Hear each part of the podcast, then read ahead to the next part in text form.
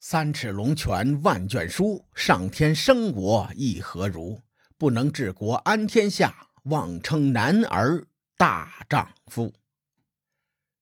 上期节目，咱们通过江乙这个人物，折射出战国群雄间的勾心斗角。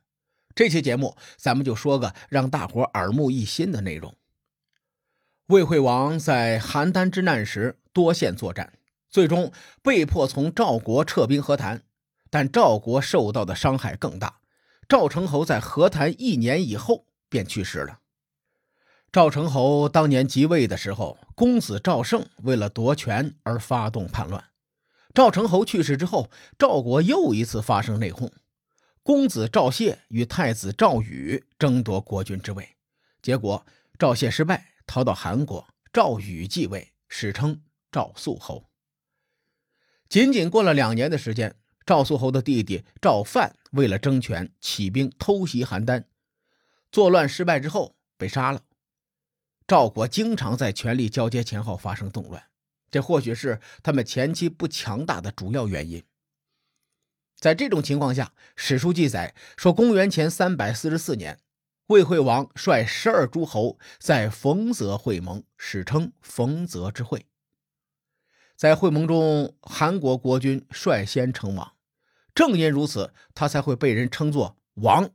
他的爷爷和父亲只能被称作魏文侯、魏武侯。今天要说的重点来了，魏惠王为什么会率先称王？咱们好好聊聊。在人们的印象里，桂陵之战后，魏国开始衰落；马陵之战后，更是一蹶不振。其实啊，并非如此。衡量一个国家的强弱，可以参考对手的评价。根据现存史料记载，当时很多诸侯都忌惮魏国，尤其是秦国。《战国策·秦策》中记载了这么一件事情。话说多年以后，苏秦纵横战国的时候，他前往齐国拜见齐闵王。苏秦当时说。当年魏惠王统御千里疆土，带甲三十六万，也就是说，魏国兵力三十六万。魏惠王自是实力强大，攻取邯郸，西困定阳，又邀请十二诸侯朝见天子。魏惠王这么做，是为了西征秦国做准备。秦孝公得到消息，忧心忡忡，寝食难安，吃不下，睡不香。他下令秦国备战，以抵御魏军。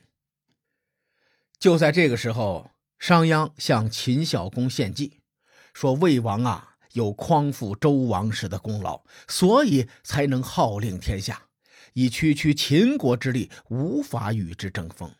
大王，不如您让我去见见魏王，我有把握挫败魏国。秦孝公一听之后，大喜。他一直以来都很倚重商鞅，于是呢，毫不犹豫的就派商鞅出使魏国。商鞅面见魏惠王以后，他说：“您对王室劳苦功高，所以能号令天下。不过，您召集的十二诸侯，不是宋国、魏国，便是邹国、鲁国、陈国、蔡国这些小国。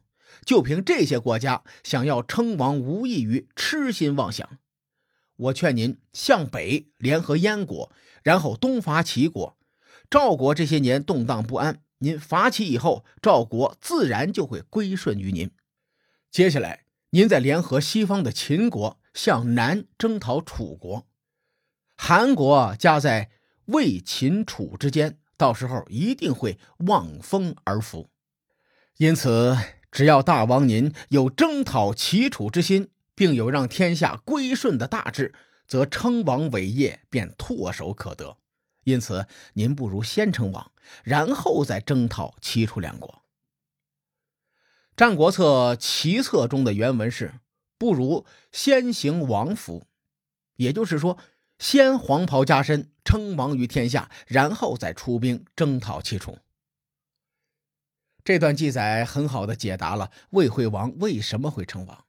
咱们此前说过，魏惠王很想统一三晋，所以他对秦国妥协纵容，对赵国重拳出击。在邯郸之难结束之后，齐、楚、秦三国都与魏国敌对，齐楚两国出兵帮助赵国，他们希望魏赵斗得两败俱伤，而秦国则是趁机攻打魏国的西部领土。按照《战国策》的记载，邯郸之难结束以后，魏惠王开始重视秦国，他有了西征秦国的打算。秦孝公忧心忡忡，在这种情况下，才有了商鞅出使魏国。商鞅游说魏惠王的时候，用了祸水东引的计谋。既然魏惠王有心统一三晋，商鞅便顺势游说魏惠王，将矛头对准齐国和楚国。这个时候，魏惠王陷入了两难之境：如果他举兵西征秦国，齐、楚、赵、韩都有可能入侵魏国。当时。秦国已经实行了十几年的变法，实力不容小觑。如果他举兵攻打齐楚，秦赵韩则会蠢蠢欲动。无论魏惠王怎么选择，都没有万全之策。从之后发生的历史事件来看，魏惠王并没有完全相信商鞅，他依然选择先统一三晋。充满勾心斗角的冯泽之会结束后。魏惠王便成为战国时代第一个称王的诸侯国君。称王事件发生之后，让魏国一时间成了众矢之的。第二年，也就是公元前的三百四十三年，秦孝公前往东方的母丘，这在秦国的历史上是极为罕见的。而当秦孝公归来的时候，周天子将秦孝公封为诸侯霸主。魏国临近周王室。不久前，他们的国君又称王于天下。周天子的举动很明显是要扶持秦国来对抗魏国。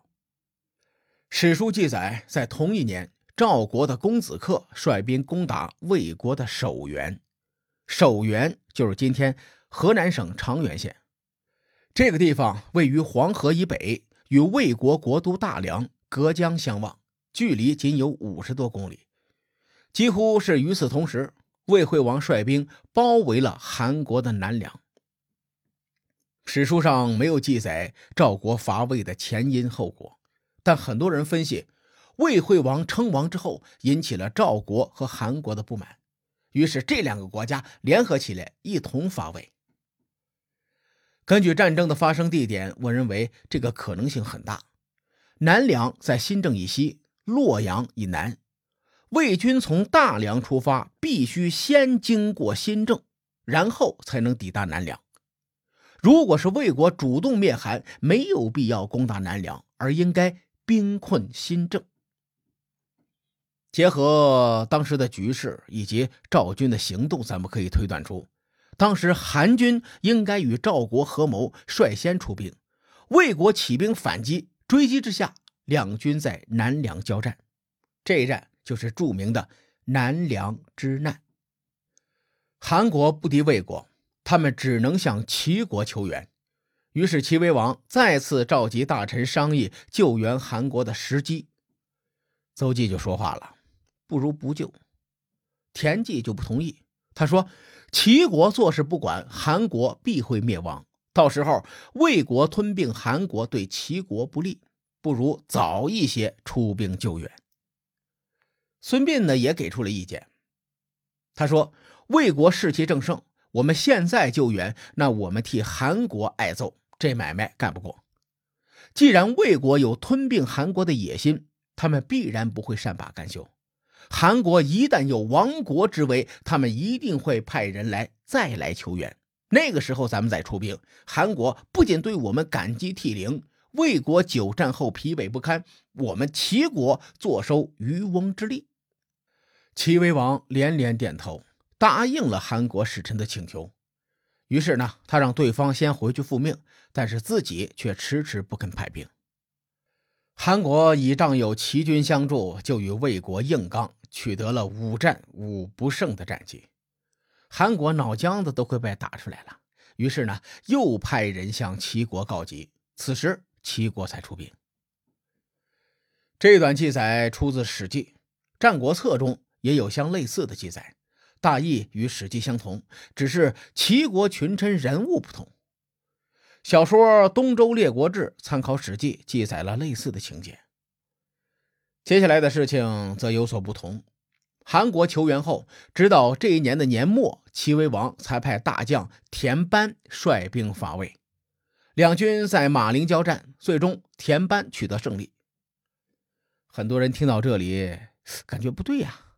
马陵之战是魏国由盛转衰的开始，怎么会结束的这么草率呢？那实际上，在公元前三百四十三年，齐国伐魏的记载出自《古本竹书纪年》。根据史学家的考证，马陵之战是延续时间长达一年之久的一场战争。换句话说，马陵之战不仅仅是一场伏击战，正是因为旷日持久，才出现了决定性的战果。至于这一战中有哪些不为人知的细节，各位看官，咱们下回分解。书海沉沉浮浮，千秋功过留与后人说。我是西域说书人介子先生，下期节目咱们继续聊战国博弈。